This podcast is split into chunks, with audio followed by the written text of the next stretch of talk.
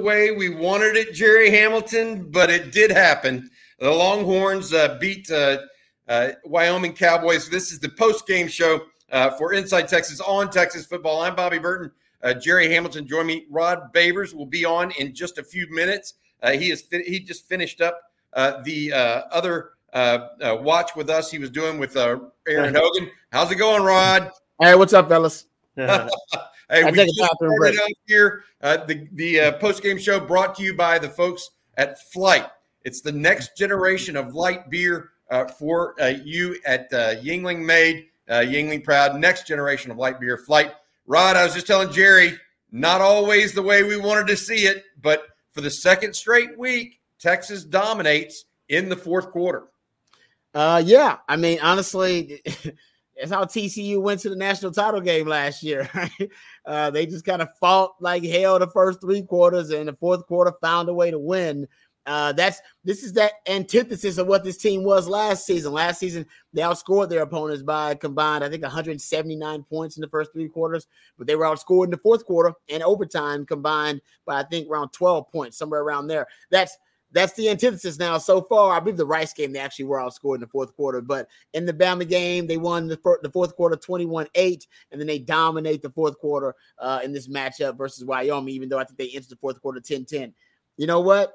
I'll take it. I'm all about it. You know, I mean, that's a first world problem. We can complain about the first three quarters. Uh, we didn't like the way they played, but they found a way to to pull away and separate in the fourth quarter. As a matter of fact, what they say, uh, they always say that you know, be careful what you wish for. Right? Every every Longhorn fan wanted a fourth quarter team. Well, they're a fourth quarter team. Now, I didn't say they were a four quarter team, but a fourth quarter team. So there you go. Take it. I'll take it, baby. I'll take it. Jerry, your first co- uh, comments. Uh, congrats to Wyoming. They can get on the plane and uh, fly home, and their coaching staff won the coaching battle tonight. They won the coaching battle clearly in this game. I mean, you got to give them credit and tip your hat. Tip your hat to them. They won the coaching battle. Uh, you know they did, but Jerry, I, I got to say this: they did because they they tried to squeeze the game. Uh, sure. They didn't necessarily have they uh, they didn't necessarily have a game plan to necessarily go out and beat Texas. They had a game plan to compete with Texas. Um, and I and I will say this: outside of the big run uh, in the first half, yeah, the Texas defense played pretty salty. Um, it, the rest of the way, they they did a little bend but don't break. Uh, but I tell you what, uh, at the end of the day, Jerry and Rod, uh, only giving up three points the rest of the way after the first series of the game, pretty yeah. strong. Well, I now, mean, look, uh, with part with Peasley out, you lost your quarterback run game. Yes. Here's the thing that I think they've been game planning that all week, though, right? That's obvious. Um, it, it, when he didn't play in the fourth quarter against Portland, and we kind of heard some rumors, okay, yeah, uh, uh, and I think Wyoming made the right call because they their season is a lot more important than one game, and get and keeping a guy that's had some injury issues yeah. healthy. Uh, but look, I I just thought, I mean, I thought they had a better plan to start the game. I, will I'll add this to, to, piggyback on what Jerry said. D, I'll, I'll go defense, Jerry, because you went offense. Because right, offense they just want to play keep away, and they that was part of their goal, and they did it. They did it effectively for three quarters. I just played keep away, but defensively, I'll give them I'll give them a ton of credit because, and I I hinted at this during the week. I was like, man, they'll just I'll just watch that Rice film and go, I know we can do everything Rice did. I know we can, and this is a team, and I'll give Jerry credit. Jerry said it too uh, earlier this week. They run the three high three down.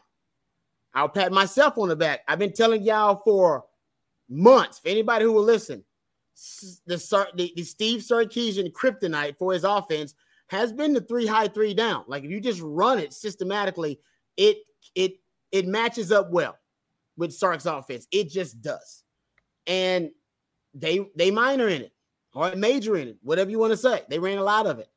And maybe they ran a lot of it because they knew that, hey, it works well versus Sark's offense or not. They ran a lot of it. And Sark's offense, three first three quarters, it didn't score a lot of points versus that that defense. And then it, it ended up breaking out and having a blowout fourth quarter. So I'll add that to it too. And on third and longs, I saw a lot of the same things that I saw in the Rice game. Amoeba fronts, yeah. simulated pressures. the blueprint is out there now. That's not like the blueprint ain't out there.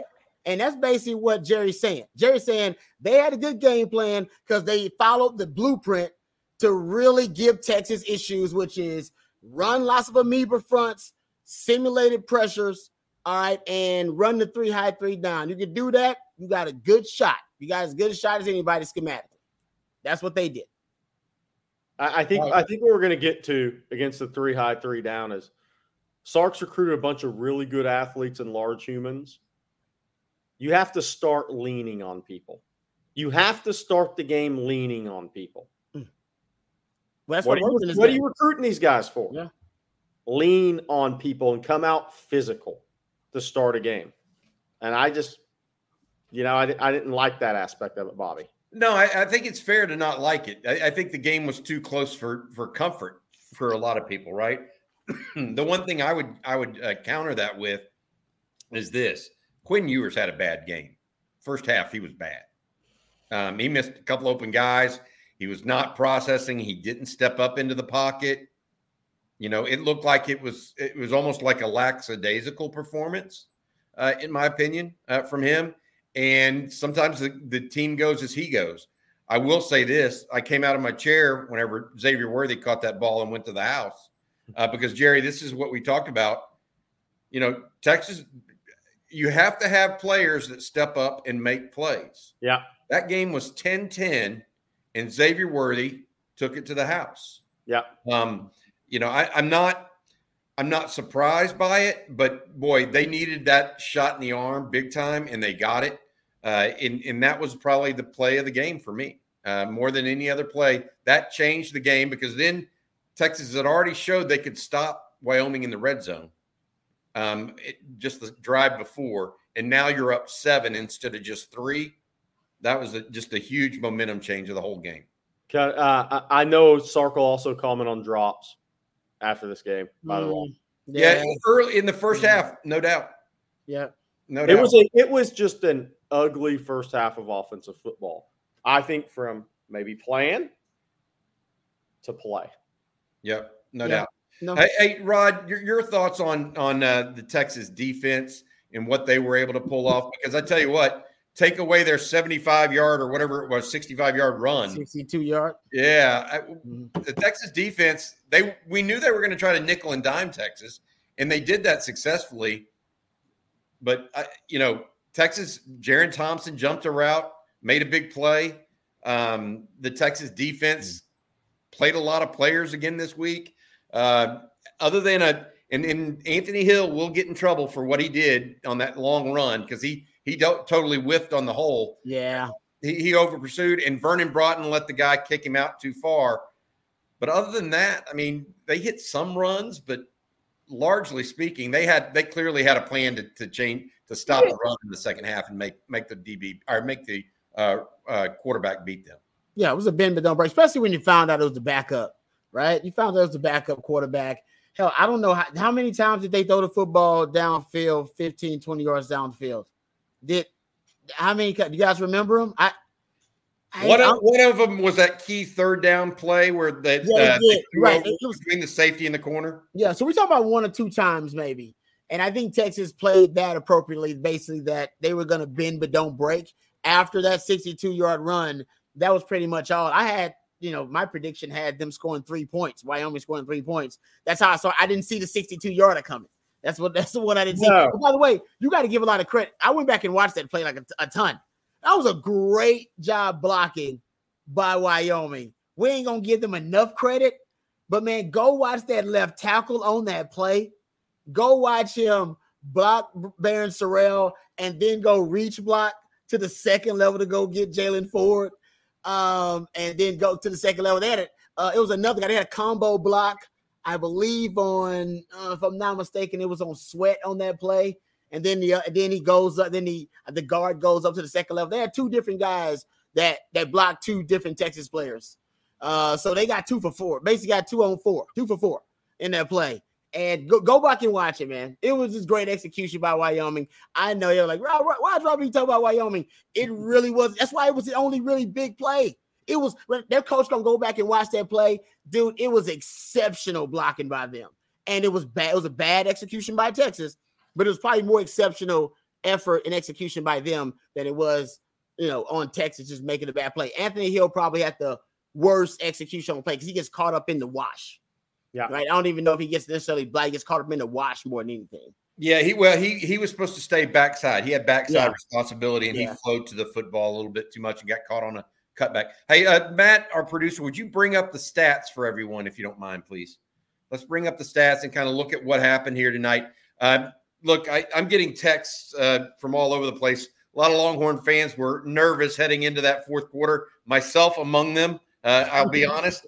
Uh, I, I, will say this, guys. Um, the Longhorns won this game on the ground ultimately, I think, and with Xavier Worthy on that pass play, right? Uh, mm-hmm. 164 yards today for Jonathan Brooks on 21 attempts. He averaged almost eight yards a carry. To Jerry's point, maybe they should have done this earlier. Uh, Jaydon Blue with 14 yards on five carries had what could have been another game, uh, not a game sealing first down, uh, but he made the first down and then fumbled. Uh, that's the Longhorns' first turnover of the year. Uh, by the way, I thought that was interesting. Quinn Ewers probably should have been picked off. He finished just 11 of 21, barely over 50% for 131 yards, two TDs.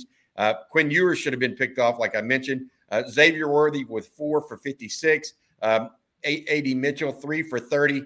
The one that's interesting here, JT Sanders, no receptions. Mm. That's that's usually not happening uh, to JT Sanders. Uh, total yardage, Texas wins that battle 316 to 291. For the longest time, you didn't think that was going to happen. Uh, Texas uh, also wins the ground game and uh, loses out on the passing yards.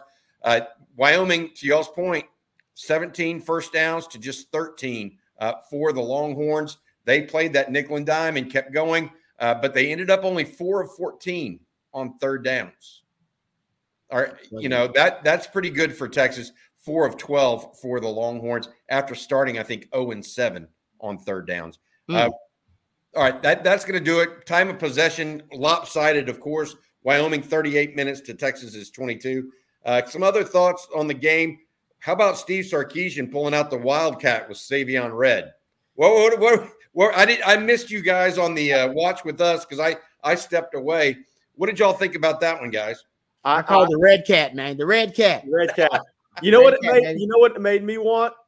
Um, when Jonathan Brooks isn't carrying the football, Cedric Baxter's out. It needs to be Savion Red.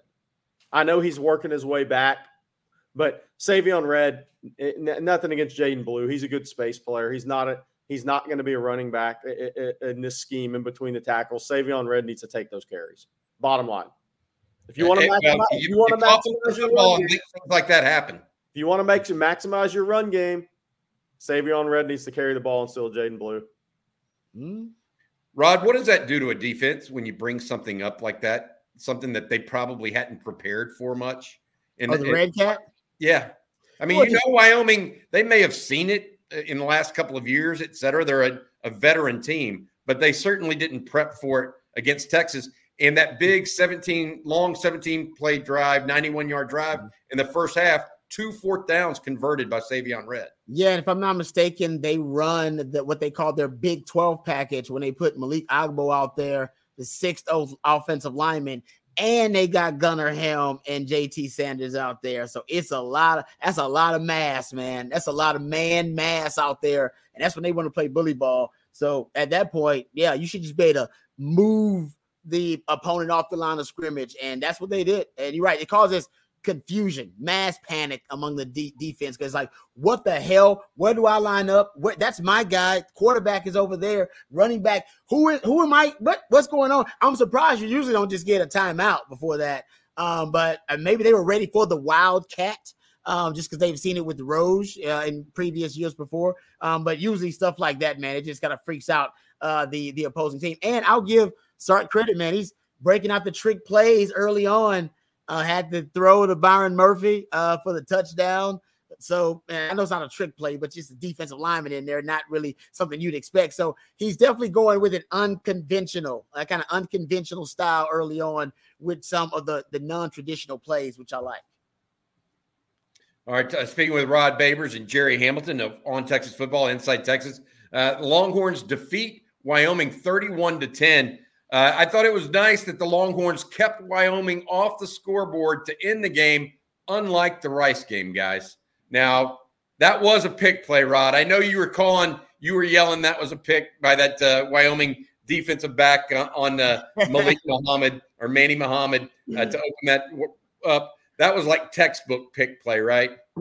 Hey, it's, it's a, either a pick route or a rub route. It depends on what side you're on. Some people say it's a pick route. Someone said rub. I'm a DB, so it's always a pick route to me. Wide receivers like, oh, that's a rub. It's like, hey, man, it's a pick. Depends on what side you're on.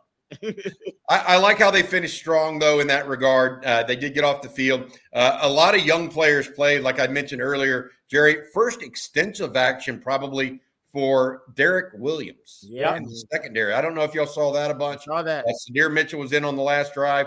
Uh, that also had Liona Lefau, uh, Anthony Hill uh, started playing. He was actually playing. I thought he he stayed at home a little bit better after he came out of the game early because he overran that one hole.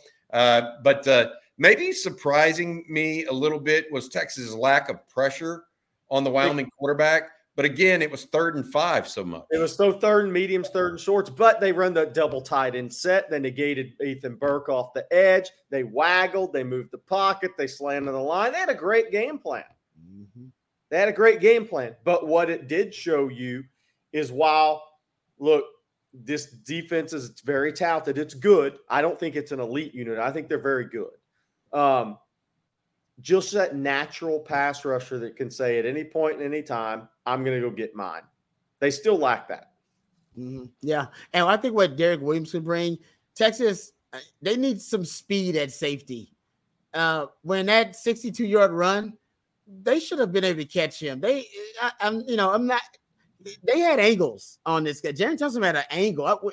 Go go back and look at it. Initially, I'm thinking, ah, oh, Jerrin Thompson's gonna walk this guy down. He's gonna pin him to the sideline. He'll get him before he goes out. And he he destroyed that angle.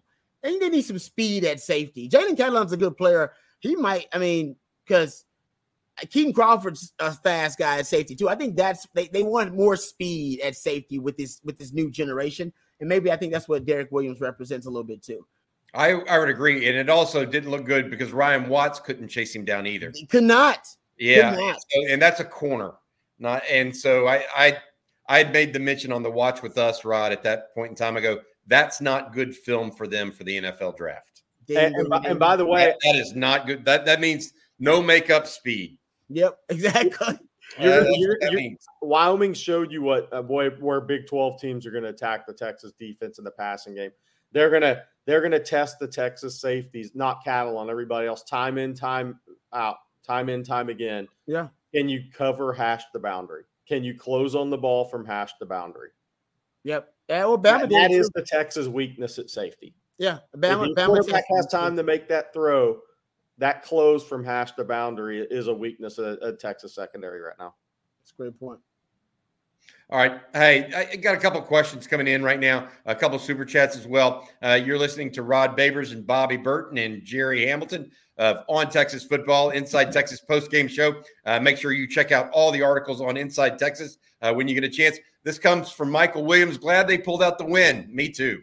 Uh, that was cl- that's too close for call. Is it just me, or can our wide receivers and tight ends can't block? Not sure how many times I saw multiple players going to block one defender leaving mm-hmm. another free to tackle. Some of that is actually on purpose.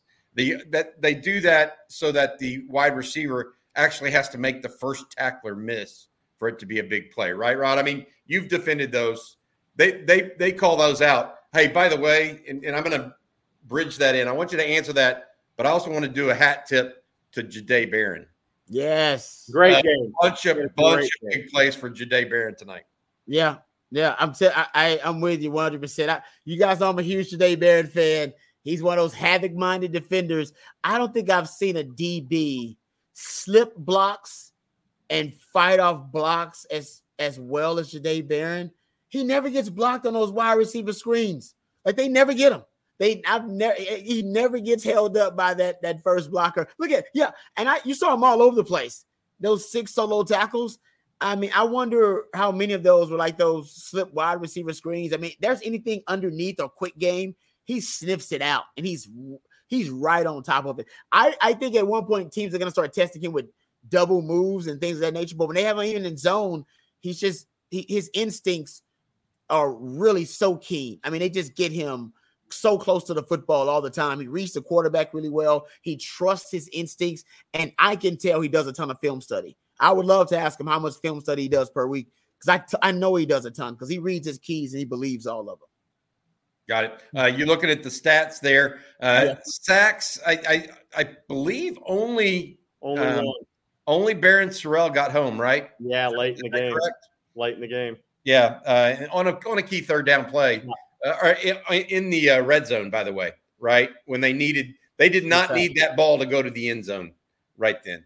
Um, all right, uh, got some more questions here coming in uh, for you. Uh, Justin Yarbrough, it seems Sark kept it very vanilla on offense again, uh, but and but was sloppy in the first half.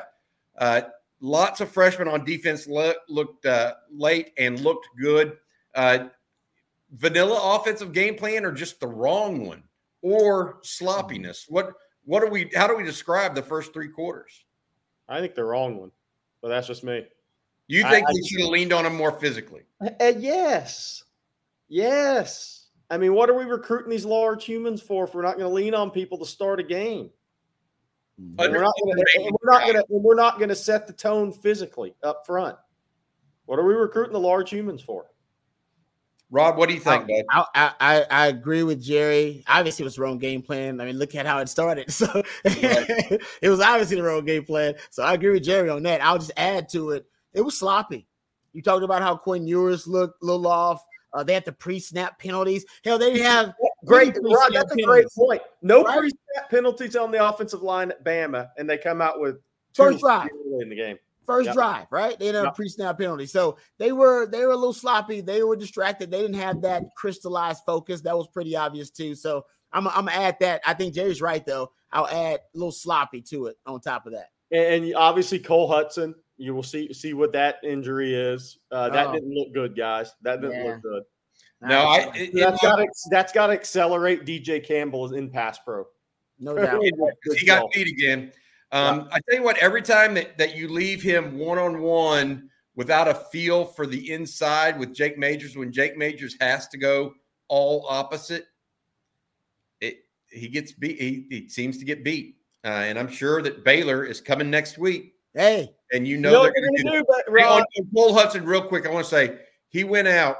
He went out, and it looked like a knee injury of some sort. Yeah, I did. Um, yeah, I, I, could not tell. It kind of looked. It may have been hyperextended, Jerry, hmm. but I know they're going to go and and yeah test that uh, if they haven't hmm. already. Uh, so best of luck. We wish uh, him nothing but the best. It, it, it of That's course, uh, just a real tough loss there. Um, um, all right, Mike Gosnell uh, with a super chat, so celebrating the ugly win. Ugly win's a great description, isn't it? With a Yuengling lager. Uh, great.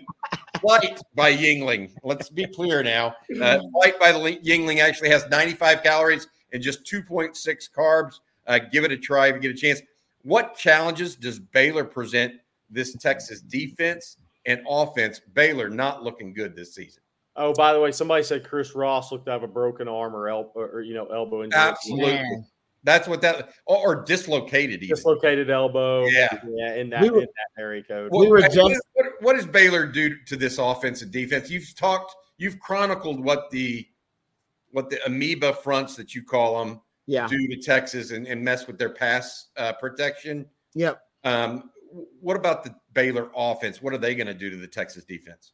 Yeah, well, they got they'll be doing it with a backup quarterback, so that's gonna be interesting, right? Uh, and can one in a row, I guess. Yeah, so I'm assuming they're gonna want to establish the run game and run the ball, and they're looking at this film. Maybe they see some concepts uh, that they can try to use. Um, not sure about their quarterback. Is it Sawyer Robertson? It is Mississippi State transfer. Um, does he run a little bit? I'm not sure. I got to watch some film. I'm not nah, sure. He, he's he's more like the the kid that played tonight at Mississippi uh, for Wyoming, just with better arm talent. Okay, yeah.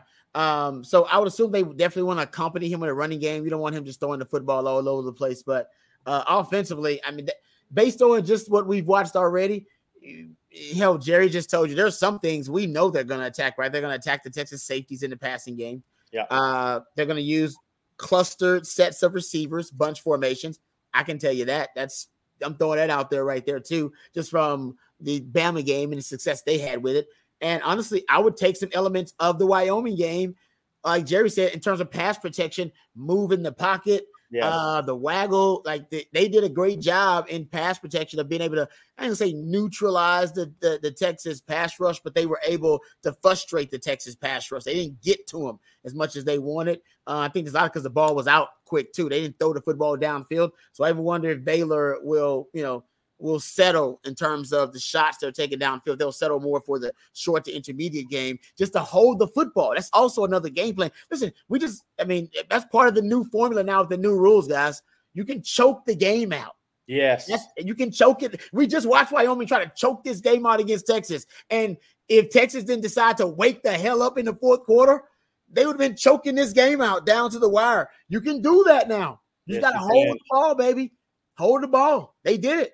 Hey, you talking about that? L- listen to this. Yes. Buddy Powell, big chief guy. Tw- the 1022 drive by Wyoming is concerning. That yeah. drive started from the four. That will cost us against teams like OU and Tech. OU and Tech won't do that, though. You're right. They won't they, try they, to Tech may try. Good point. Uh, Tech may try, but OU definitely won't. At one point today, Dillon Gabriel was 24 of 27. Yeah, um, that's trying to score. They you know what? You know what? That drive was concerned. That you know what was that drive was bad in this game though.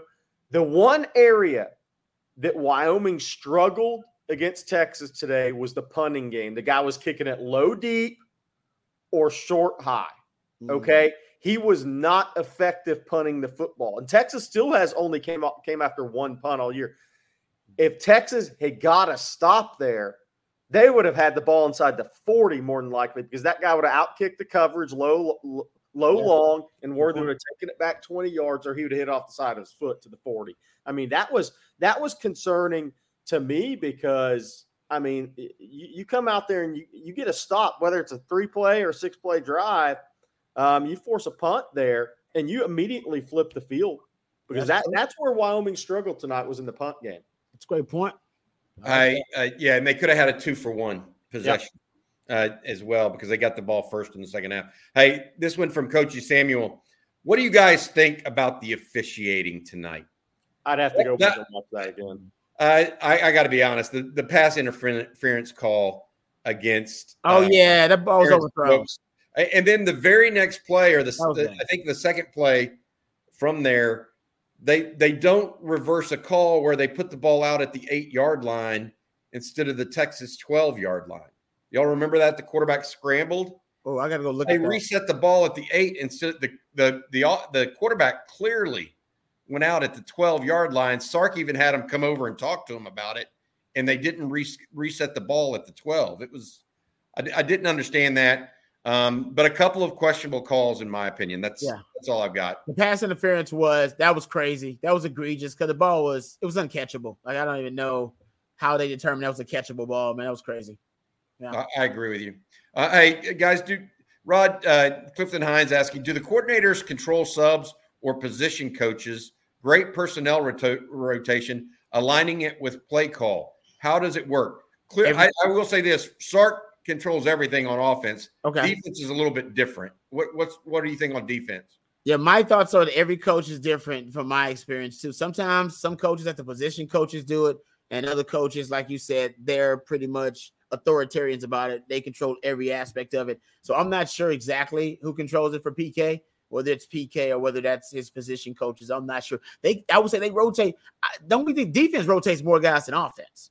Right. Right. No question. No doubt. No doubt. So I wonder if they let that be done on a more micro level um, and just let the, the position coaches do it. That's a lot of rotations on defense for PK to be, you know, rotating to put sending in the calls and the personnel groupings and the individuals who are going to be in there. I, I bet that's more position coaches. Because there's a lot of guys moving in. Now we just talked about the safeties. Safeties, you got five guys now. You're rotating corners. You got four guys. You're rotating that corner. You got Hell, I don't know how many D linemen. You probably got eight, nine D linemen or so you rotating. That's a lot of rotations. I, I would put money as probably position coaches on defense.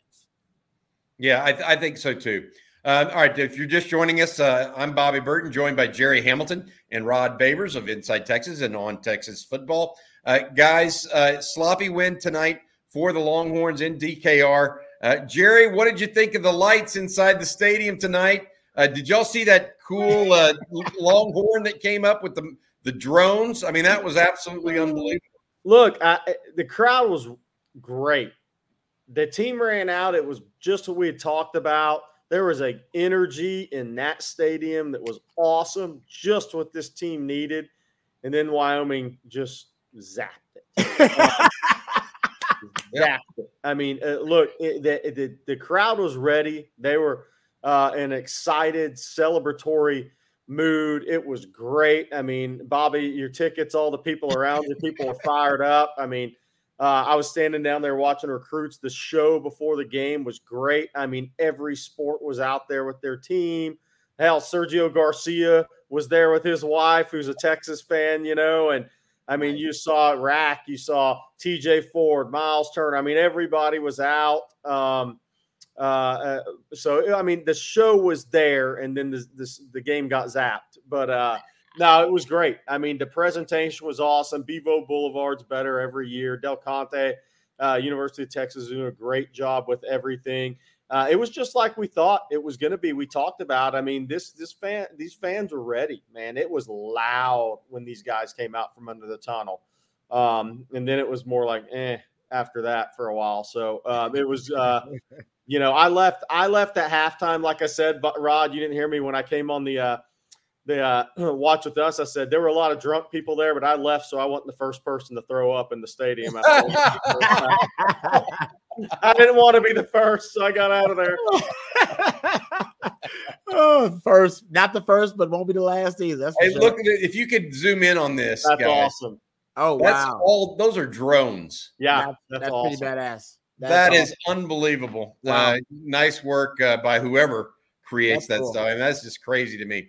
Uh, all right, hey, let, us talk a little bit more about this game uh, and what you all think of it. Uh, my my take on Jonathan Brooks is he looked pretty good tonight. Um, when he was given opportunities, he made the most of it. Uh, made some good yardage. Uh, you know, the big run kind of opened up the game, right? So the the pass to Xavier Worthy gave Texas the lead, and then Jonathan Brooks, I guess it was third and one run up the gut, gave Texas put the ball inside the the Wyoming ten, long run, kind of uh, iced the game there, or at least put it out of reach because you knew Texas wasn't going to. They you knew Wyoming wasn't going to score ten against Texas unless Texas threw a pick or something like that. Yeah, I think he's still. I mean, technically, he's still competing for that spot. Yep. I mean, he didn't win the job. Cedric Baxter ended up starting the game uh, in the first two games of the season. Uh, had to leave, didn't finish the games, had to leave the games early uh, because of injury, but he started those games. So if you're Jay Brooks, you're thinking this, this in this situation, I may have the start because of circumstance, but I'm keeping this damn job. It's my job.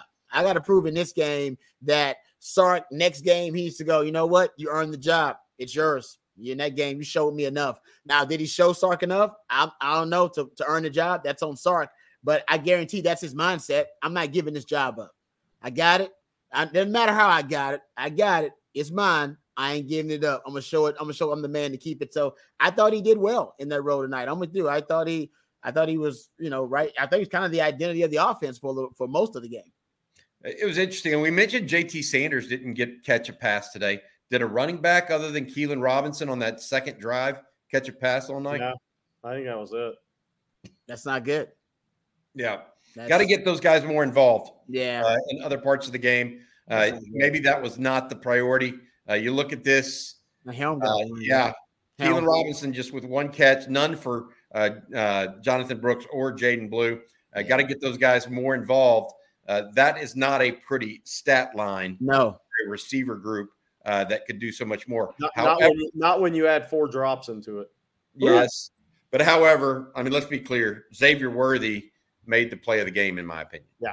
Yes, that's why Sark loves him so much, right? Think about the big games and the, you know what he's done in some of those big games, whether it be Oklahoma, his hell, his first year, but we know how that ended. But man, X Men shows up in those big games. Alabama uh, in 2020, you know, last season, Alabama this year. He always makes those kind of tone setting plays, and Sark loves those plays. to sets the tone. And he's he makes those big plays, man, that really, you know, not only set the tone, but also bring energy and juice to the offense, confidence and swagger to the offense. That's what he wants. The truth is, Sark's a big game hunter. I always call him a big game hunter. He doesn't look small game. He don't want your your game birds and your quail and your dove. You can keep all that. He wants to be on the African plains hunting big game, which is big plays. He's sad he didn't bring yep. the crowd to their feet in the first three quarters. He's sad about it. It actually it actually affects him as a play caller. He wants to bring the crowd to its feet and get everybody hype and energized. That's actually part of his dynamic as a play caller. You could argue it works against him sometimes, sometimes. Uh, but that, that is part of it. That is part of it. Hey, to your point, he ran a double reverse on third and one in the red zone. Exactly. that he did too. thank you. Good. Thank you, Gerry. Thank you. right? It's okay though. You know, it's all right. hey, here's one from uh, Travis Cadell Super Chat. Thank you, Travis. Help me out, fellas. What's up with Hayden Conner? When there's a flag and you don't see the penalty, you can guess it was Conner and win a lot of bets, especially pre-snap. Mm. He does tend to have some issues there, guys. What what how, um, how do you even address that? It, it you know I, I, think that's the that's the question that a lot of people are asking right now. It's a focus thing because Sark's offense, hell man, he's he's a lot of pre-snap movement shifts, motions, eye candy. That's a lot. I mean, hell, he's he's probably leading in the country. I, I count if you count the rate of pre-snap motion shifts, it's been like 55% easy. In some games, when it's a big game, it's upwards of 70, 80%. Uh, that's that's part of the identity of the offense, the DNA of it. It really no excuse for it because it's something you practice constantly. You it's not it's not like something you implement for just one game or a matchup. It's part of the fabric of the offense. Yeah, I agree. By the way, somebody asked uh, uh, somebody. There's some questions coming out. Drop. Nair has two years left of eligibility for those that asked that. Oh, that's good. Yeah, I mean, he did not get in the game tonight that I saw, guys. Did y'all see him? Nah, I, he may have. I, I didn't notice. Yep. Well, I think I think Sark thought the game was going to go differently. No, no doubt.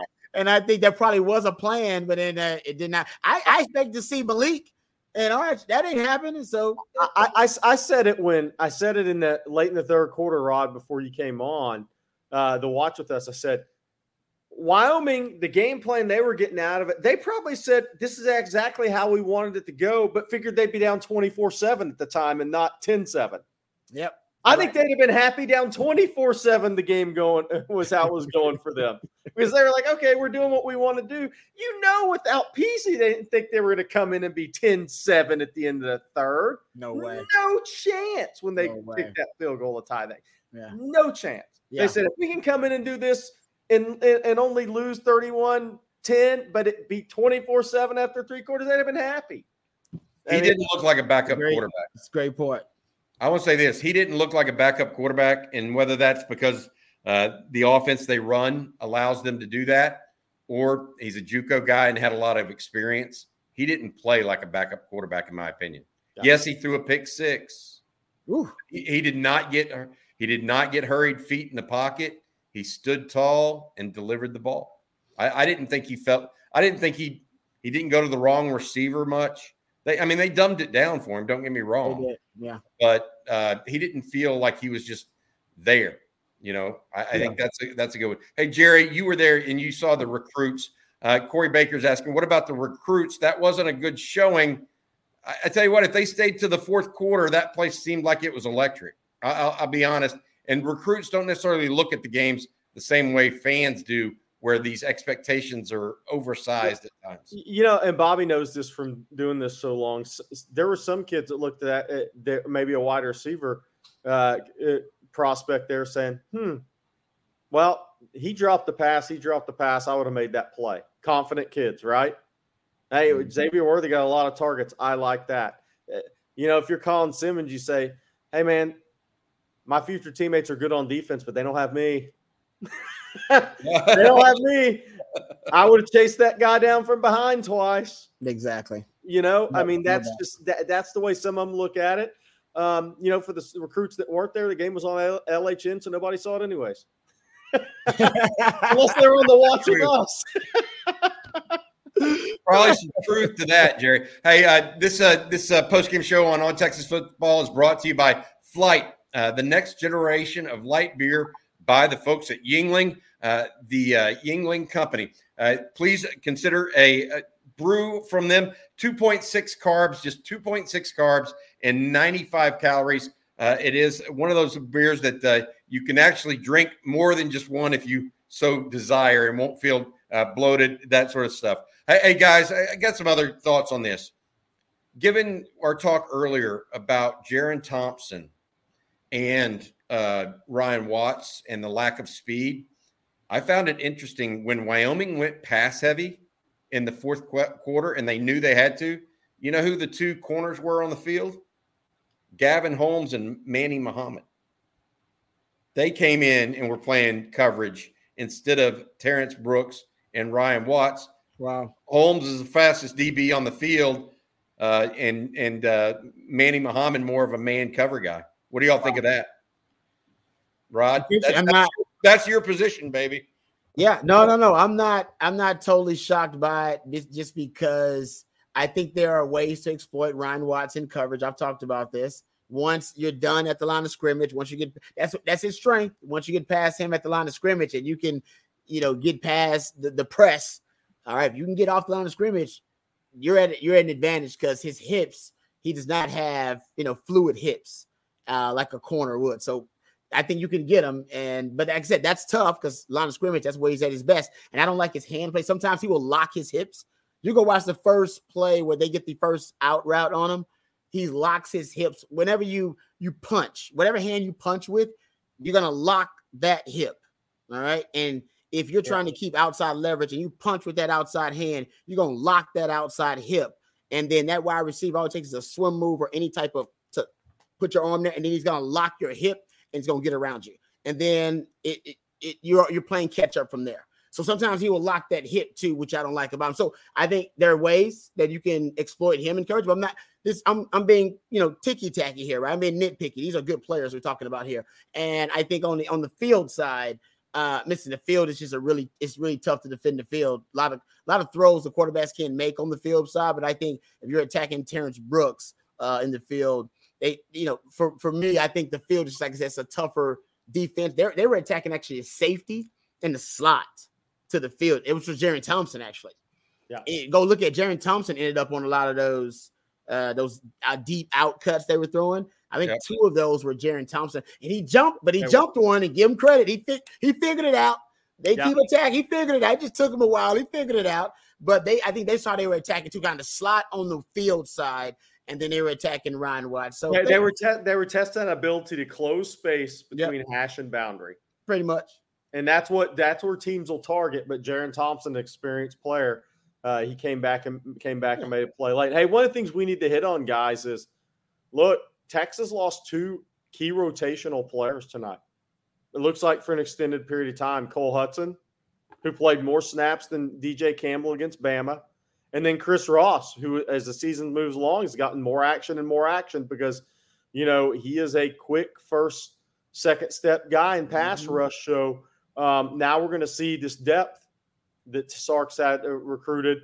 Um, we're going to have to start seeing some of these guys play. They're going to get opportunities now because that was two key key depth pieces that look like they're out for a while, if not the season, guys. We'll see. Uh, you know, next few weeks if if either one come back this year. Yeah, I mean, obviously, we don't have the final results yet of uh, what happened to Cole Hutson. It looked like he either hyperextended his knee or got a tear. He yeah. definitely was pointing at the bottom of his kneecap to the side. That's not a good thing. That's yeah. not a hyperextended knee. I'll just put it that way. That's behind you feel you feel it behind you more than you do in front. As far as Chris Ross, it did look like either a separated shoulder, broke arm, broke elbow.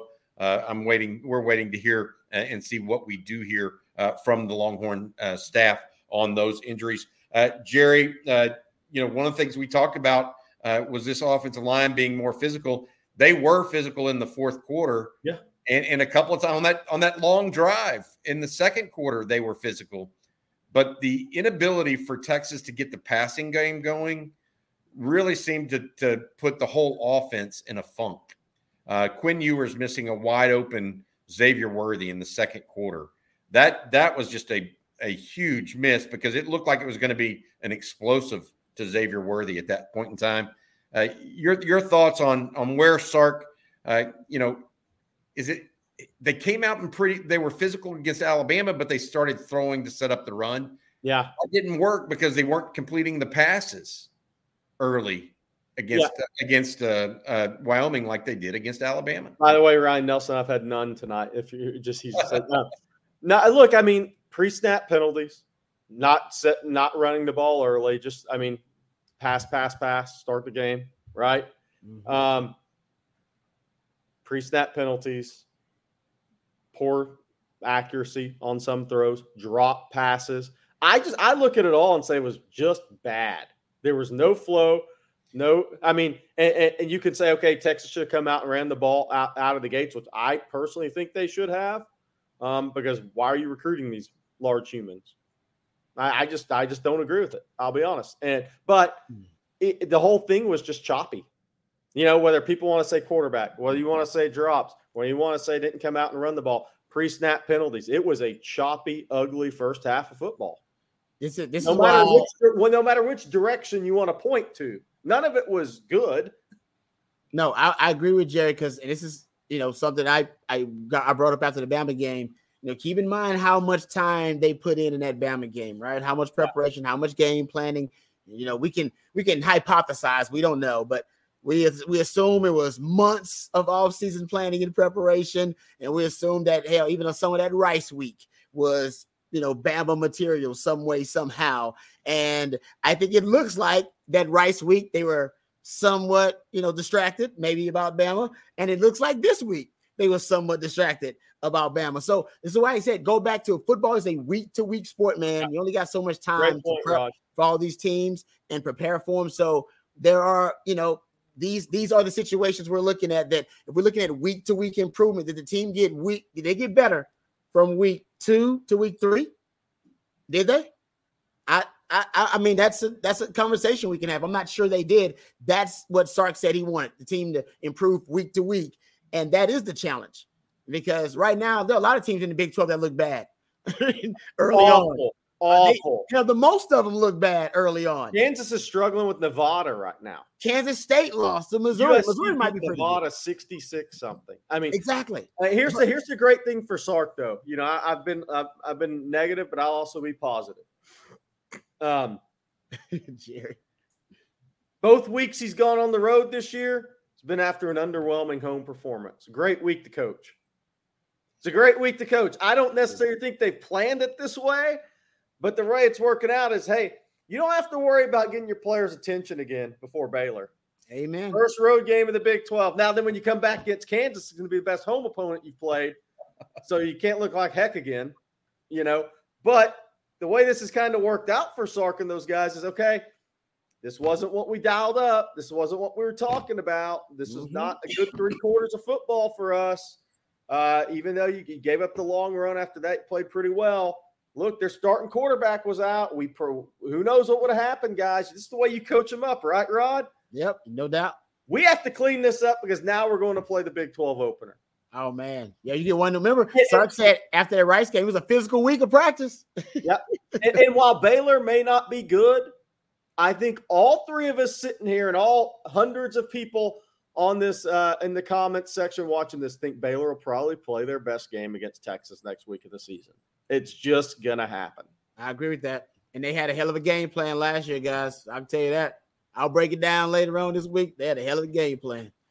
hey, this is a funny one. Uh, Daniel Moore, can y'all explain the highs and lows of Ewer's game and how that relates uh, to Sark's game planning? Mm. I mean, it, it, hey, look, I, I I wrote on Inside Texas today. Texas needed consistency. They didn't get it from Quinn Ewers tonight. They didn't get it from the Texas offense. They did get it from the Texas defense. Yeah. I mean, you, you felt like the Texas defense was reliable, right? Even if they weren't perfect. Yeah. They were very reliable. You didn't know each series what you were going to get from the Texas offense. No. No. no. Well, I mean, one series maybe Quinn, the first throw to Worthy could have been a big play. Pre snap penalty, drop passes. Texas was behind the chains more. Mm-hmm. I mean, so it's it's it's interesting, and I think the one thing with Sark's Sark's offense is he loves the pro style guys. And there's not quarterback run game to fall back on, really. So those guys have to be accurate, and they're asked to be accurate at all three levels of the passing game, right? All the time. And so that puts a lot of pressure on not only play calling, but accuracy throws and receivers to catch the football. Because a lot can throw off that timing. You don't have to fall back on quarterback can just take off on third and six and go get you 11. When you need mealtime inspiration, it's worth shopping Kroger, where you'll find over 30,000 mouthwatering choices that excite your inner foodie. And no matter what tasty choice you make, you'll enjoy our everyday low prices, plus extra ways to save, like digital coupons worth over $600 each week. You can also save up to $1 off per gallon at the pump with fuel points. More savings and more inspiring flavors make shopping Kroger worth it every time. Kroger, fresh for everyone. Fuel restrictions apply. Seeking the truth never gets old. Introducing June's Journey, the free to play mobile game that will immerse you in a thrilling murder mystery. Join June Parker as she uncovers hidden objects and clues to solve her sister's death in a beautifully illustrated world set in the roaring 20s. With new chapters added every week, the excitement never ends. Download June's Journey now on your Android or iOS device or play on PC through Facebook Games. Mm-hmm. Hey, here's one for you guys. We talked about this earlier. Shane Jackson is Texas is 24 and 1 all time on LHN. We should play all of our games even if nobody can watch them. hey, I just gotta say it's, it's not fun to play in, in the Southland Conference. Okay, so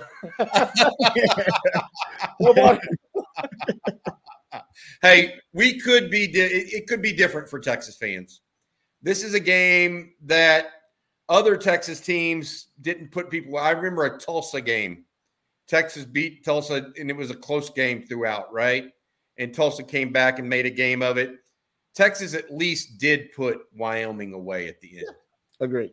They yeah. they did. I mean, so yeah. it was a 21 point win. It wasn't a 30 point win like the Vegas line uh, said it would be, or 28 and a half. It might have been if Jaydon Blue doesn't fumble, by the way. Yeah, yeah, yeah, absolutely. Because I mean, so hmm. it could have been, you know, it's funny how the ball bounces sometimes. We're sitting here bemoaning a, a 21 point win where the Longhorns outscore their opponents by 21 in the third quarter or in the fourth quarter. Yep. That's to, to your point, Rod, that's improvement. No doubt. Year over year, not necessarily game to game like you were talking about. Yeah, we're these are, these are first world problems we're talking about here. So this is great. Like we're, we're talking about, we know, can do this. This is great. Yeah, we we we will complain about this stuff all the time. Just complain about, you know, like I said, did you? Oh, I, I, got the wrong ice cream in the fridge. That kind of stuff, man. This is great. And but I but but I will say this. I'll give Sark credit. Give him a ton of credit for this, guys.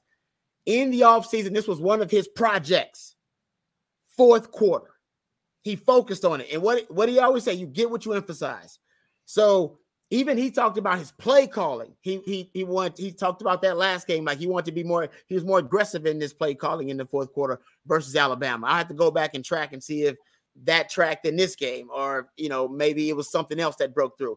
But he also talked about situationally, you know, with the players, he wanted them to focus more on the fourth quarter and them not peaking too early in the games, right? And the and, and playing more guys. We talked about the rotational players Part of that is Sark said he wanted fresher bodies in the fourth quarter. He didn't want guys being worn out in the fourth quarter.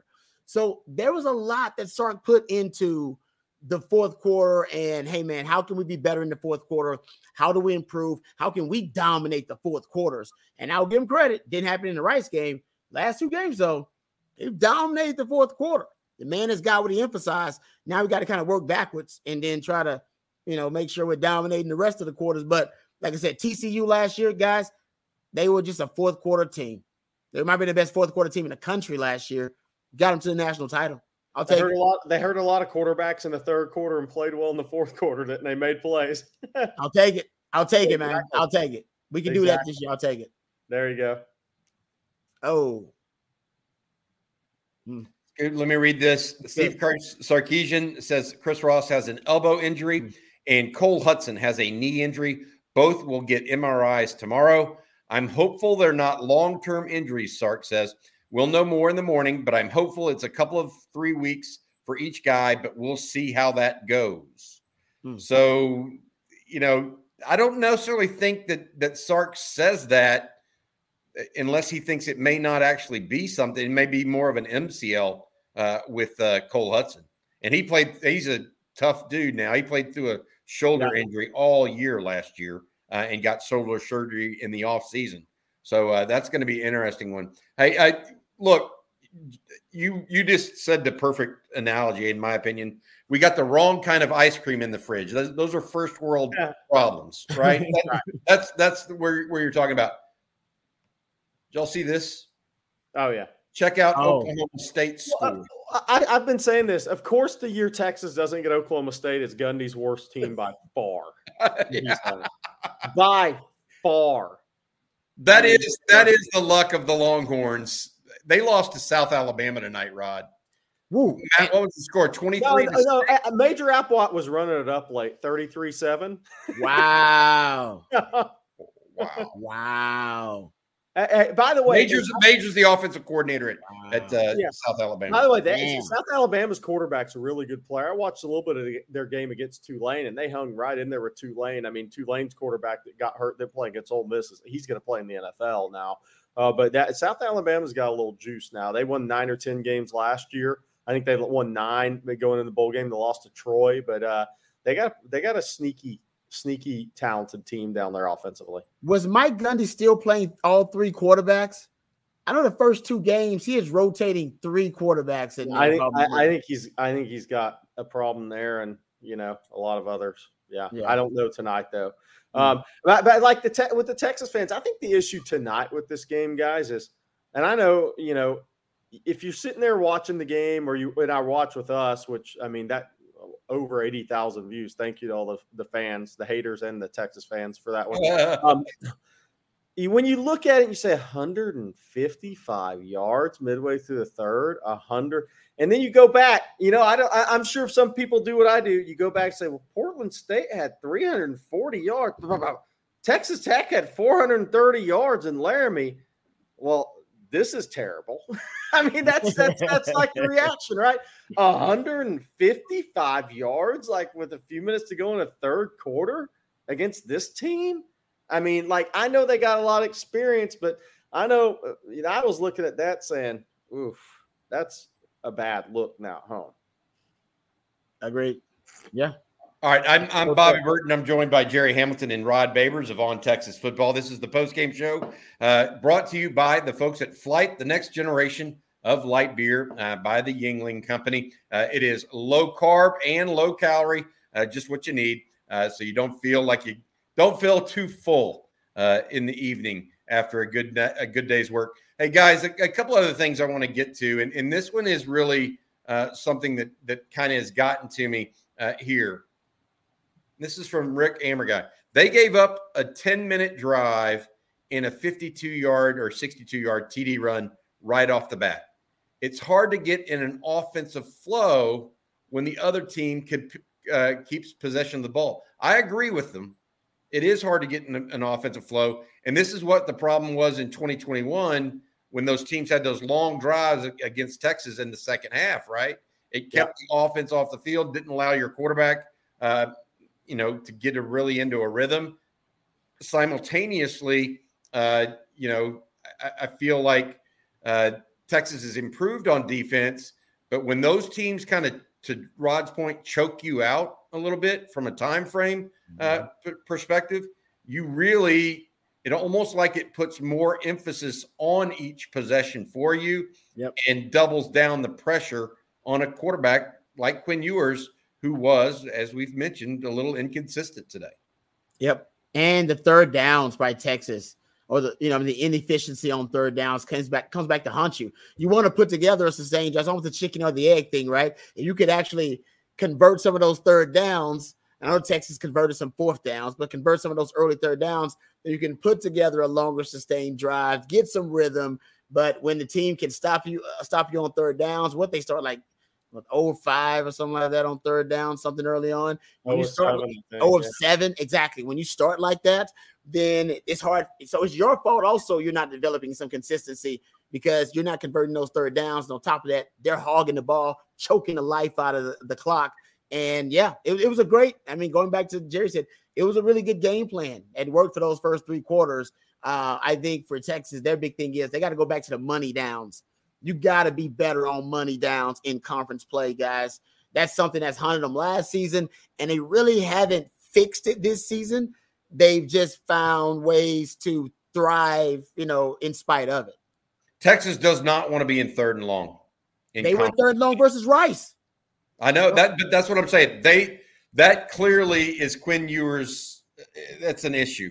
Yep. I mean, I just got they they they get susceptible. I you know I don't know. I don't know if it's pass protection. I don't know if Quinn Ewers is just not going through his progressions, but he, it feels like to me he's hurrying some throws when he still has time in the pocket. And I'll give you an example. J, JT Sanders over the middle today uh, in the in the third. I think it was the third, second or third quarter. I can't remember now. It's a decently thrown ball. The linebacker had glue coverage on him. Probably should have been interference. By the way, probably, probably could have been. But here's yeah. the real. Here's the reality of that. Quinn Ewers didn't have to throw that ball. JT Sanders wasn't really open. There was no pressure. No. And you know uh, that kind of stuff on third down is going to get can get it can get you beat. I, I, that's just the reality of it. You have to be willing to hold the ball a little bit to let some d- routes develop and not try to make the spectacular play or have somebody have to make the spectacular play on key downs. Hey, Rod, this is for you, even though it mentions Gerry Hamilton's name in the, the title. Uh, Gerry Hamilton. I love them. They're my favorite. I've, I've got them on. which I thought they were going to be stained in the first half, though. Oh. which Big 12 teams run a three high defensive scheme or can? Well, oh, I was Big 12, everybody would against Texas. Yeah, that's exactly like everybody. No, that no, no. Actually, I know Gerry's joking, but that's right now what you're dealing with because the blueprint is out. Right, there's a blueprint that hey, man, this works really well against Texas. Now the teams that major in it, Iowa State majors in it. They popularized it. TCU majors in it. It's something they do really well. Uh, Oklahoma State used to. I'm not sure going forward. Back when they had Knowles there, um, and then I, even when Mason was there, I'm not I'm not sure this year how much they're doing. I go back and have to watch Oklahoma State and see how much of it they're doing. Uh, Brent Venables, Oklahoma, Oklahoma, they were running. Brent Venables, you know he's going to run it against. Yes, Brent, Brent, Venables, he was running it there at Clemson, so he definitely yeah. will uh, run it. So, but I, I honestly, I agree with Gerry. I think at this point, like I said, I saw Rice get a sack running a snap of it. Okay, like, but Wyoming runs it. Wyoming, that was and Gerry brought that. That's something that they do. They do minor and major in it. But I think some teams are just going to break it out situationally. I would run it on third and long versus Texas.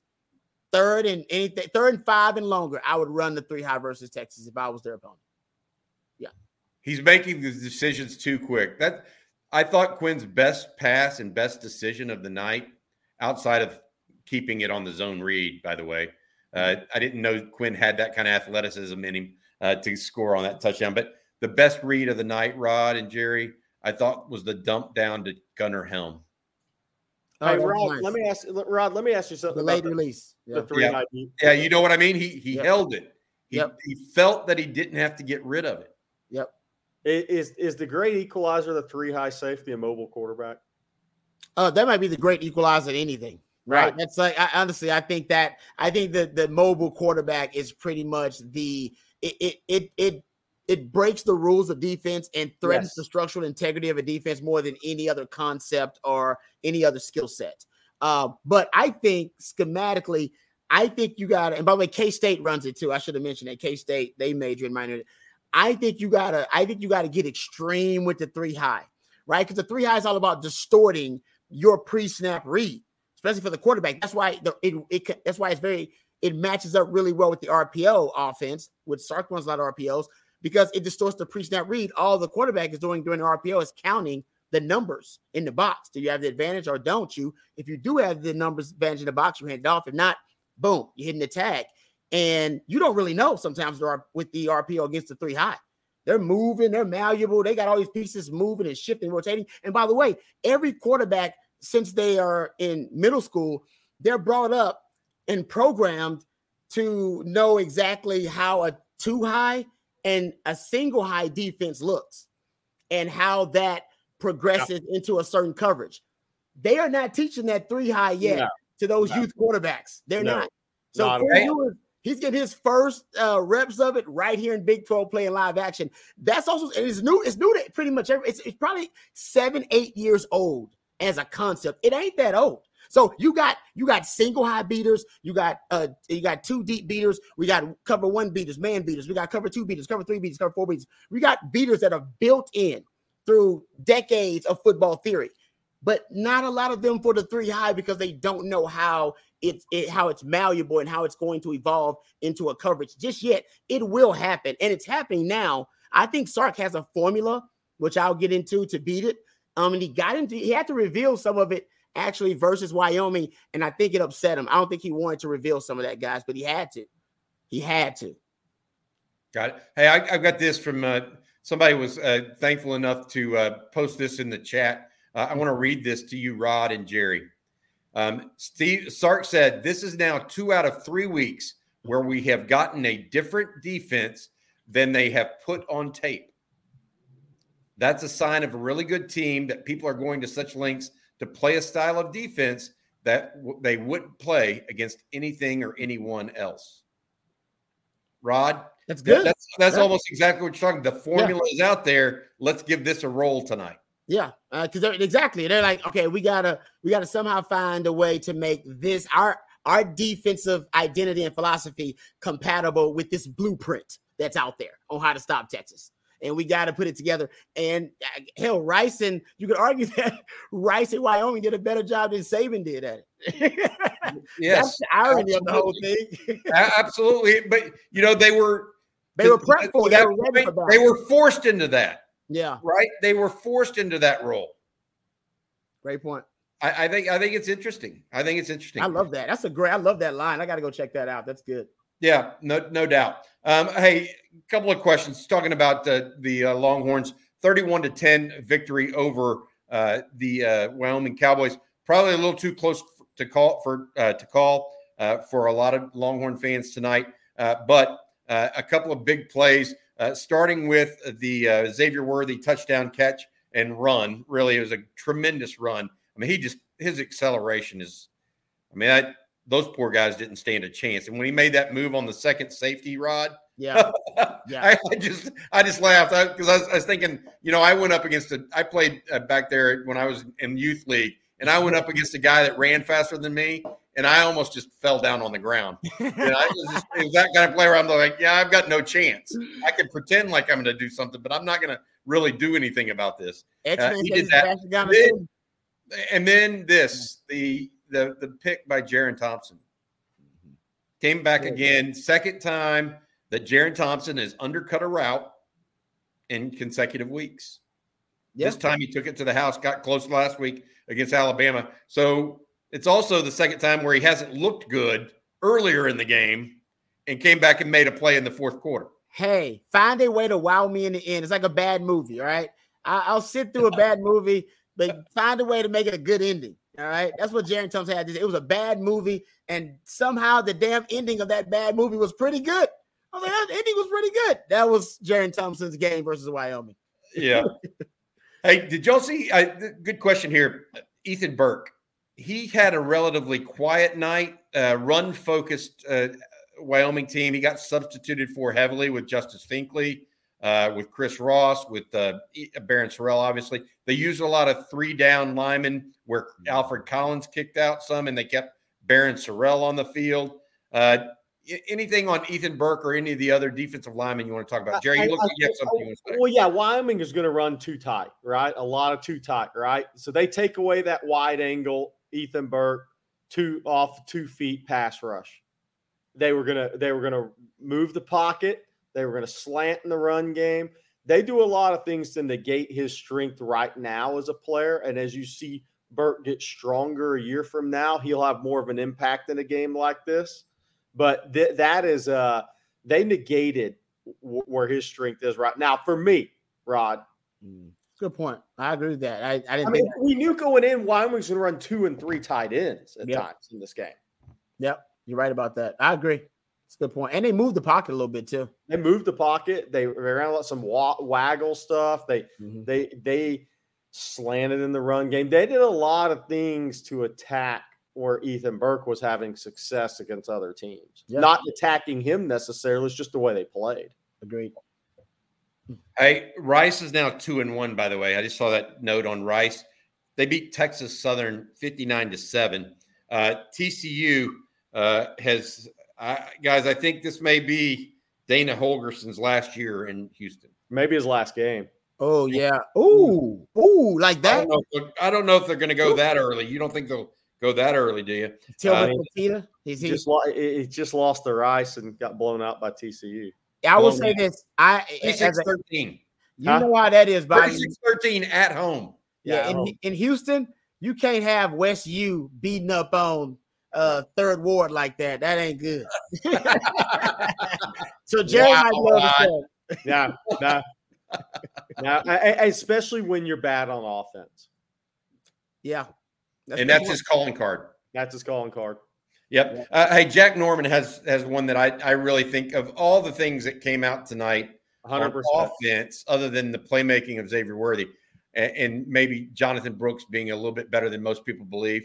Uh, Savion Red, Wildcat looks promising. Hope we see more from this package.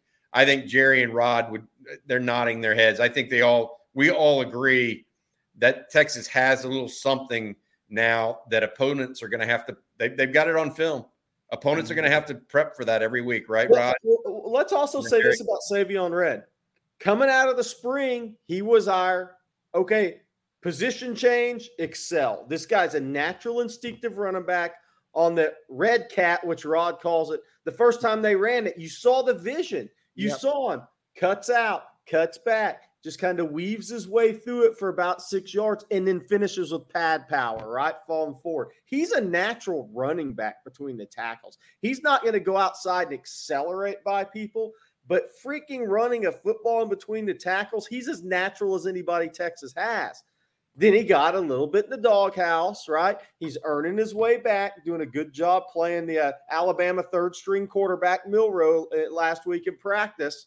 Um, but I want to see if Cedric in the future, if Cedric Baxter's not healthy, we don't know what he's going to be healthy, but nothing against Jaydon Blue.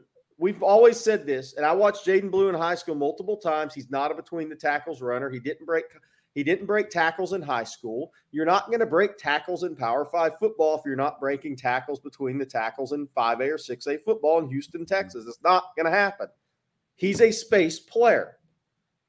Savion Red needs those carries. If he'll do his job, he's coming back. He's getting in the good graces again. He's the other between the tackles runner. If we're going to maximize this run game, you got three backs that can do it. And it's Brooks, it's Baxter, and it's Red. Okay, can I add to that? Because now you got me excited about how good Savion Red is. You if, saw the vision, right, Rob? I did.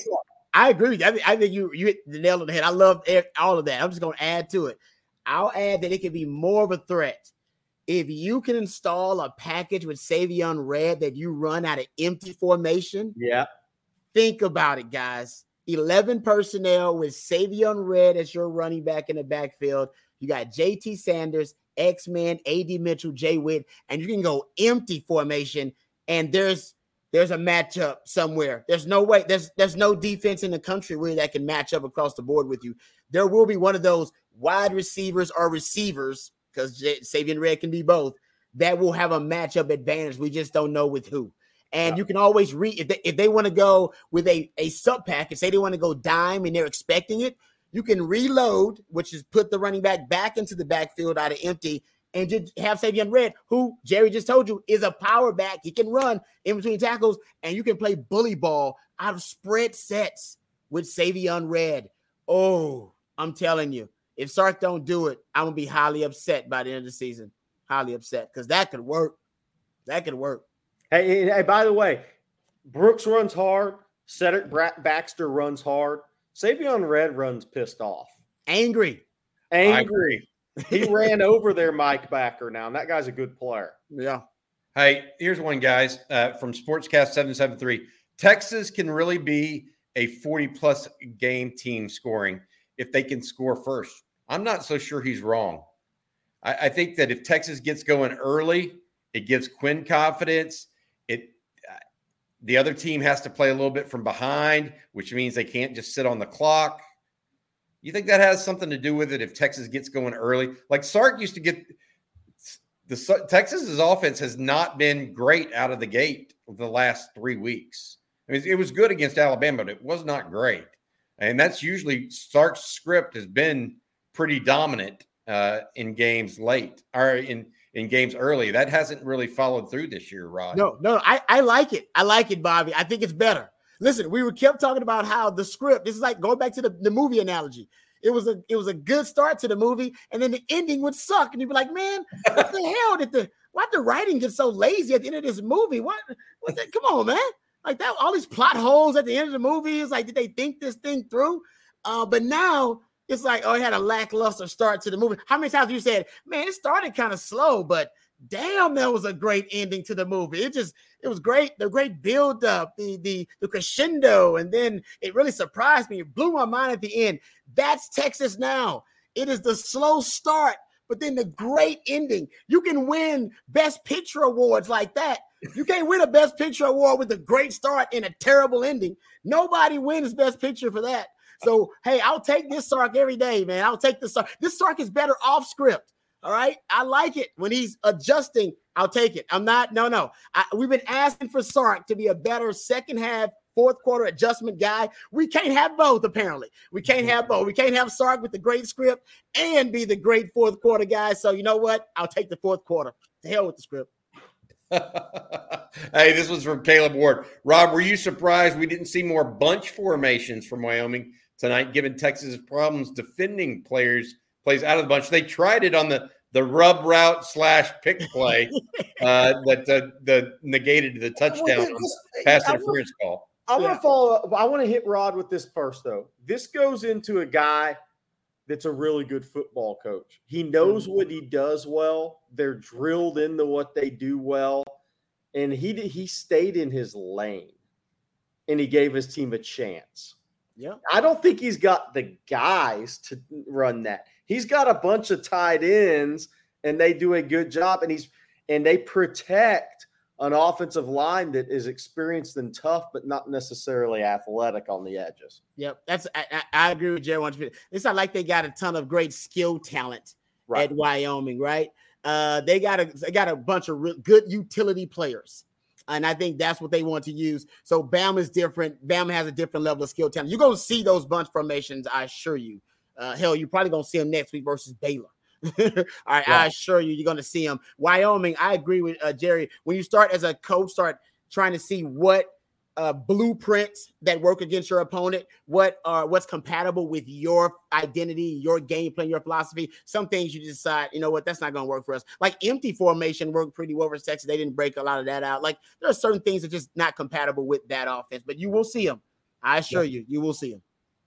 And Bobby's Bobby's favorite offense, Kansas, is going to come run them all. Oh, dude, Kansas is the second best offense in my opinion in the Big Twelve. I, I, am not saying statistically that's the case, but I'm just talking about schematically, conceptually. When you when you when you're just having to prepare for them, yeah. Yes, in terms of all the stuff, all the, the challenges they present to you, it is hell, man. It's I mean, look, preparing for that. Here's offense. the thing about Kansas: J- Jalon Daniels is not the athlete Jalen Milroe is. But Jalen Milroe, if you lose contains, is going to go look like a deer running down the sidelines. Yeah. What makes Jalon Daniels so good is he's like a running back with his vision and patience playing quarterback. He's a harder guy to prepare for because he's almost you have to be so disciplined in your lanes against him. He'll just cut back on you like yep. a running back does. He sees it like a running back. Totally agree. Hey, Mark Goodwin has a question here, or actually a comment uh, as much as anything. Maybe already covered, but on the long TD run by Wyoming, it looked like that was Ant Hill's gap. Yes, it was. He flowed too far inside. He actually they doubled. He basically doubled up on a gap.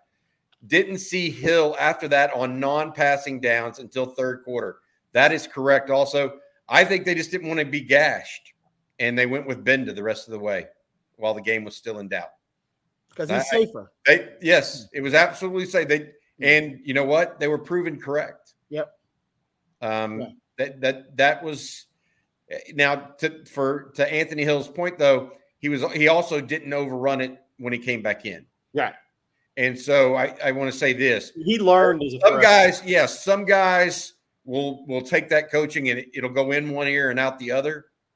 It appeared that take that Anthony Hill said, "Okay, I I I messed that up. I'm going to try to correct it." So I he thought he actually did a good job. He did the same thing in the Bama game. Remember, he had that play where he's coming off the edge and he overruns it. And yep. he yeah, he leaves that alley for Jalen Milroe and came back in the game. And then he squeezes that edge next time. So yeah, you can tell it's a prodigy. That's what a prodigy does. That's right. He's a quick, he's a, he, hey, look, yeah. it, it's like Rod. Rod knows this from playing. We talk, Bobby. We know this from watching guys. You can drill it in practice as many times as you want as a coach, but you mm-hmm. still got to go fail in the game and be a quick study and then go get it right. Yeah, it's like your parents always warn you about the stupid decisions you're about to make, and you still have to go out there and make them yourself, right. be That's an right. idiot, and then learn and go, yeah, mom and dad were right. Damn it. And, and, and, that, hey, that's the difference, right?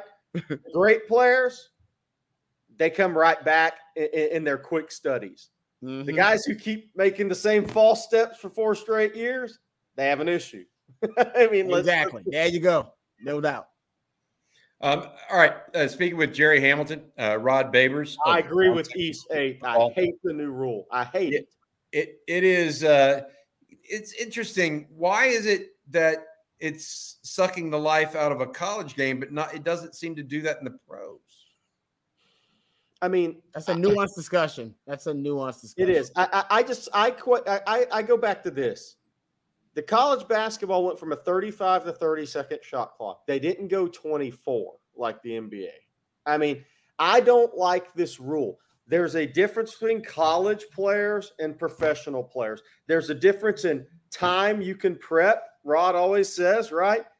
Versus the pros. There's no limitations on what you can do at the highest level. There is limitation. I, it just doesn't make sense. I know it's all about money, but the rule change just doesn't make sense to me. I, I actually don't think it's about money.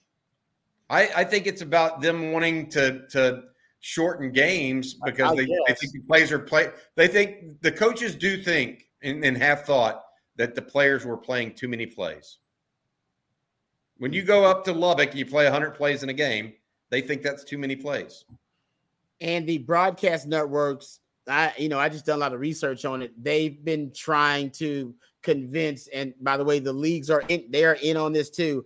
Uh, convince these leagues to shorten all the sports, all the sports, all the major sports have baseball. They've all gone through this. They are transition right. where they're trying to shorten their games because all the data says that the next generation they don't watch sports like we watch sports. 100% right. They don't watch, you know, they're not going to watch an entire game. They don't want to watch a three, four hour game from start to finish. They like watching highlights and they want shorter games. That's what else they don't want to watch. So I think that's why it's more about the next generation when we all die.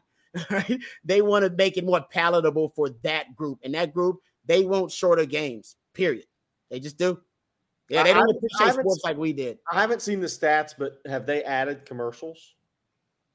That's a good. Somebody's doing the research right now. I can find. They have per play. And I, and I'll it. say this: they've yeah. added the number of commercials per play run on a football game, but I think the number of commercials are still the same. Yeah, like the number total number of over, overall commercials, unless you run an extra thirty minutes. Yeah, that's a good point. I mean, I, I think that's. I, I, think I think the interesting thing. It's a great. It's a. It's probably. It's. We probably shouldn't be talking about it here. Maybe we all have a show about this after the season. But here's the thing. I've always said, you know, concussions, injuries are going to keep getting worse and worse in football because, and Nick Saban said this years ago, and he was just crushed for it because we're playing so many plays, right? I like. I, I once looked at one of a box scores from the dad, a game my dad coached, and it was like combined was like 98 plays, right? Not that long ago, a few years ago. Then I, I, I looked at a box score and like Jersey Village and Cy Creek one game ran like 220 plays, something stupid combined in a high school game. Well, you're going to get more head injuries, right? Guys are mentally tired. What mm-hmm. happens when you get mentally tired, right? I mean, I get it from the football perspective a little bit. Um, so I, I do get that. But here's the problem with this all we talk about now is the portal keeping guys uh, in your program. You know what? This is not this rule change isn't good for the uh, uh, for the, a lot of these programs because I you can say well it's only six plays a game. Six times twelve is seventy two, and that's seventy two plays over the course of a year. that probably some second team guys, some guys you're trying to keep, aren't getting on the field. And it's going to make your job tougher to keep those guys in your program. I wonder if it, uh, I, I wonder if the parity too uh, is something that we see more of in college football with the rule changes. It definitely, in the NFL is right. Everything's NFL is built on parity everything. Right. That they want everybody to be, eh, you know, 500, eight, eight and eight. Well, I guess now you can't do that because 17 games, but you get my point, right? They want everybody to be, you know, as close as possible competitively. And I wonder if the new rule changes will make the college games a little bit closer. We won't know. Obviously, don't have the sample size, but I wonder if that's going to happen too. They seem like, you know, they may be a little bit more competitive just from what I'm looking at. Hey, I've got a great question. And this goes against Rod's football theory, by the way. Uh-oh. Why didn't we see? T- why didn't we see Sark take deep shots down the field? He only took one to J.T. Sanders that almost got intercepted, and I don't no. know if that really constituted a deep shot. No, no, this is actually really simple. They play a lot of three high. This is very simple. They play a lot of three high deep uh, safeties. no, no, no, no, no, no, no. What? Here's the point, though, Rod. You say that you you said that Sark, no matter what, has to throw the ball deep.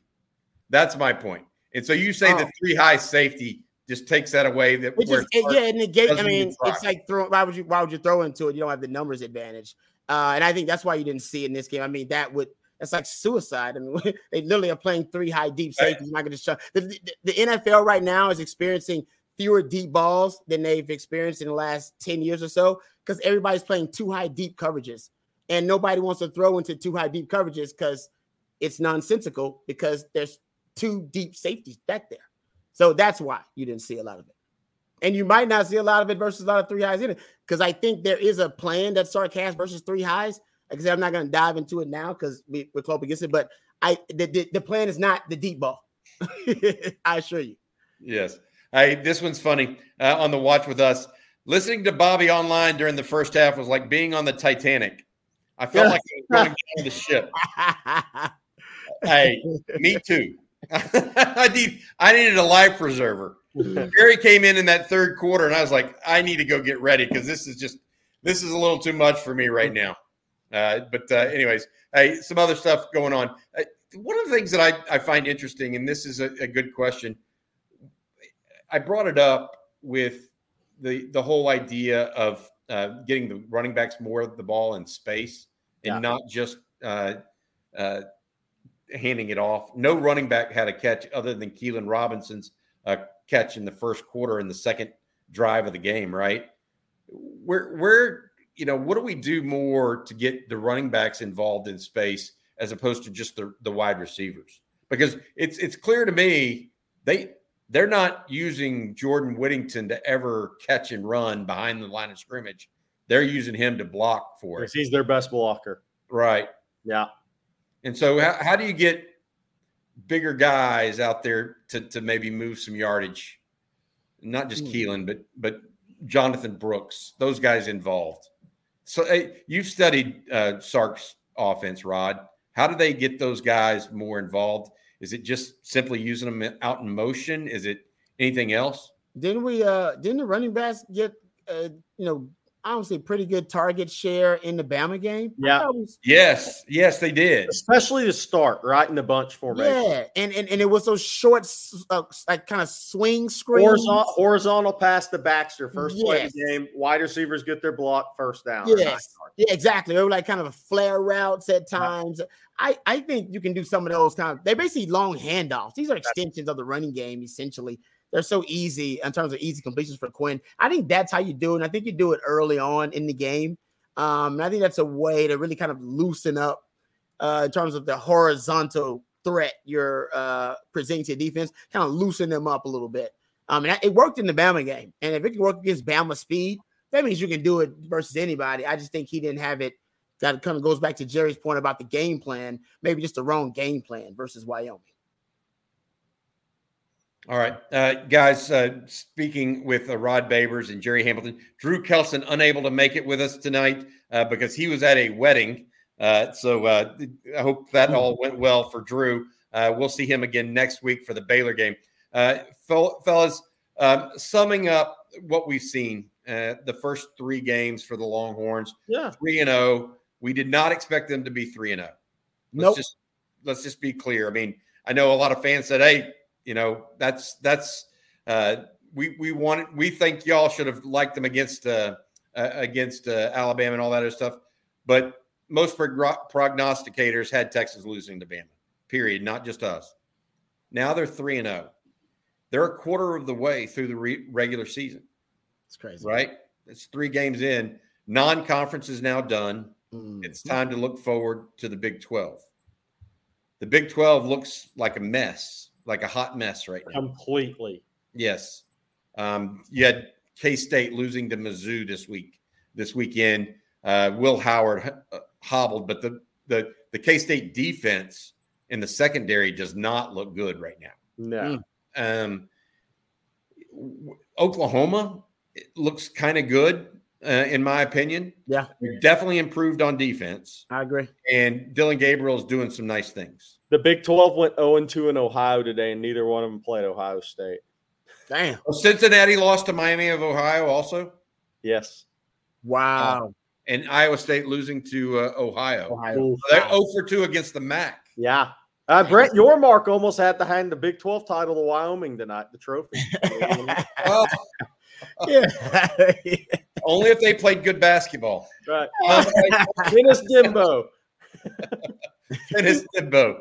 Uh, hey, the, the the the thing I was getting back to, three games in, Rod, Gerry, what are y'all's thoughts right now on the Texas program and and where what they've got put together? And I mean, I, I will say at the end of the day, they're three and zero, oh, and that's better than I thought they would be at this time. Yeah, my, my initial thought is look, we, we, we have different expectation levels now. The talent's higher in the program. Everybody knows that. You beat Alabama, everyone saw it. Um, and I, think the thing is, Sark's come a long way from giving up 57 points at home to Kansas. Okay, so it, it, it Sark's got the program headed in the right direction. It's um, against Rice and against Wyoming, it was not pretty offensively early in either game. Um, and, and I think you could blame any of three or four things on each of those. Um, that's just me. Uh, but look, 3 and 0, Texas controls their own destiny right now. That's the bottom line is they do control their own destiny right now starting the Big 12.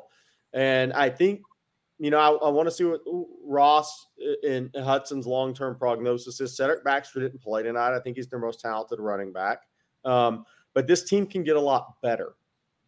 They can get a lot better to me, and I that that is looking forward. Is I didn't like what I saw being in there the first half tonight, um, but I see a team that can still get a lot better. And if they will continue to move towards maximizing their potential, reaching their ceiling, they got they have a chance to have a really good year.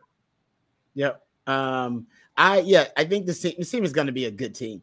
I mean, they, you know, I think they're going to be a good team regardless. And a good team is, you know, nine, 10 win team.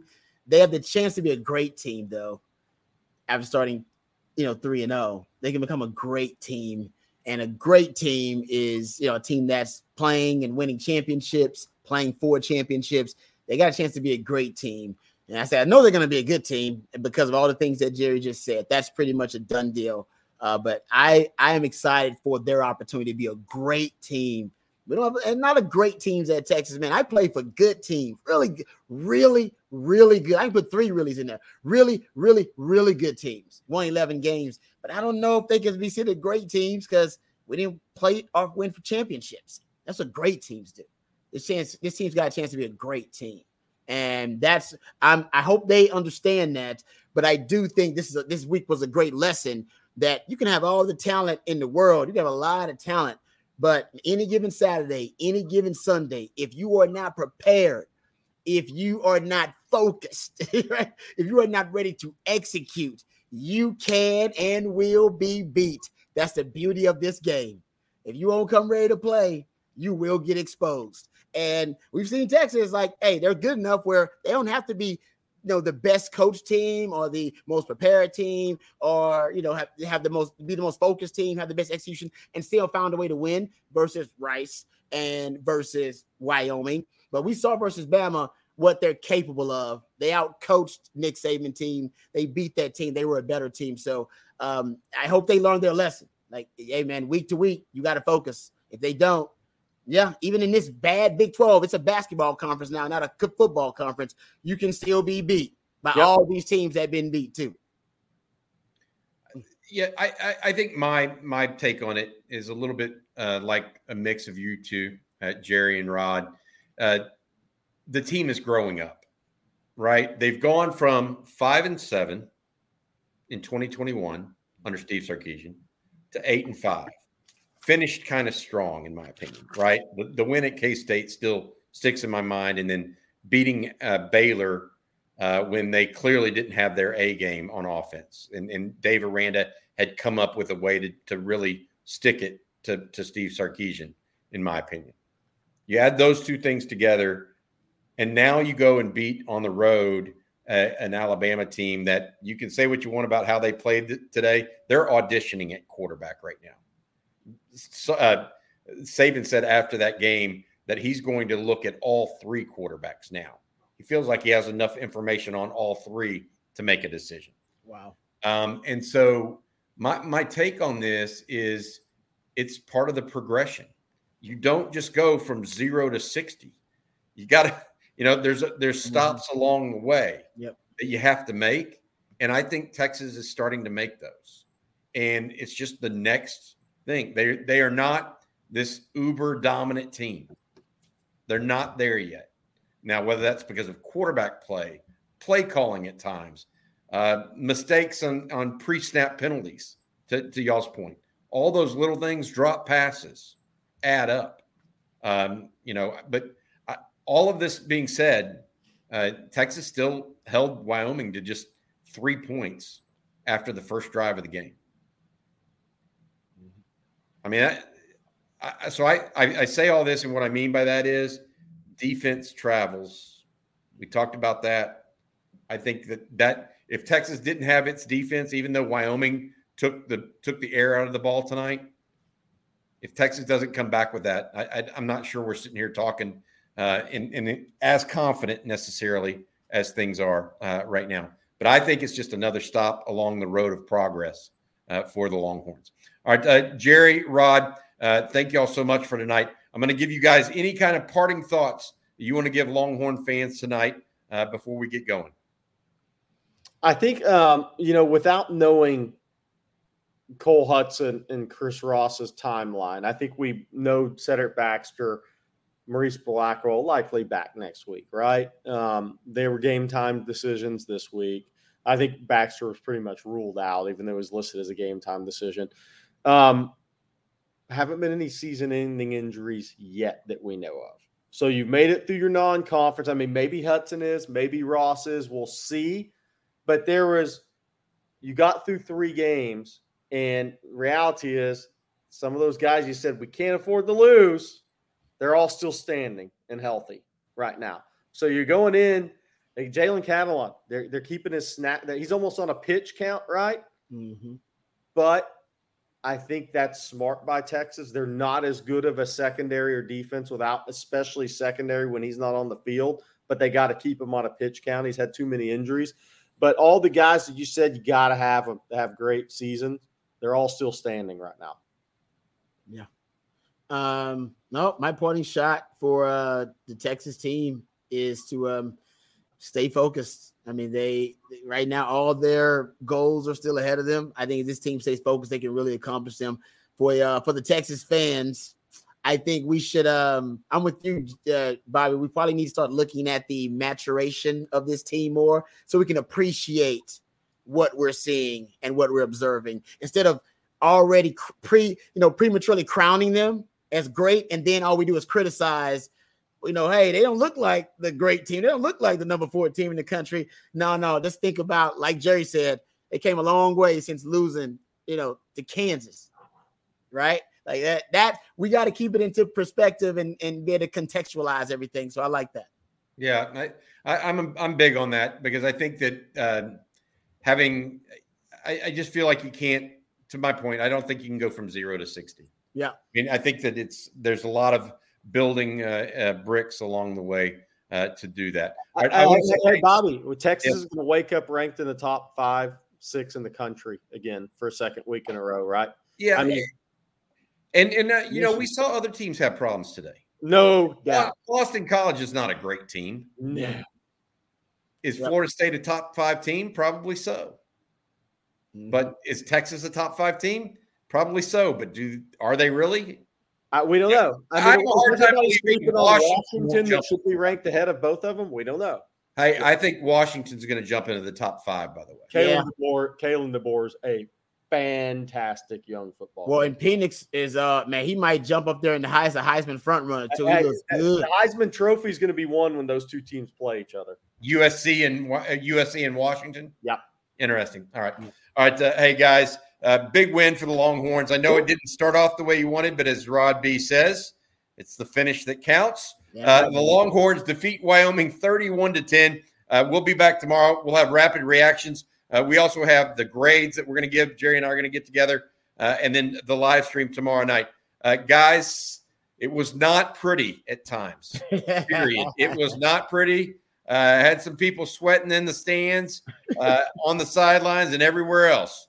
Uh, but the mm-hmm. Longhorns, most importantly, came out victorious and are now three and zero, oh, undefeated, heading into conference play. They go to Baylor next week up in Waco. All right, for Rod and Gerry, I'm Bobby Burton. I appreciate also our sponsor, Flight, uh, from Yuengling, the next generation of light beer.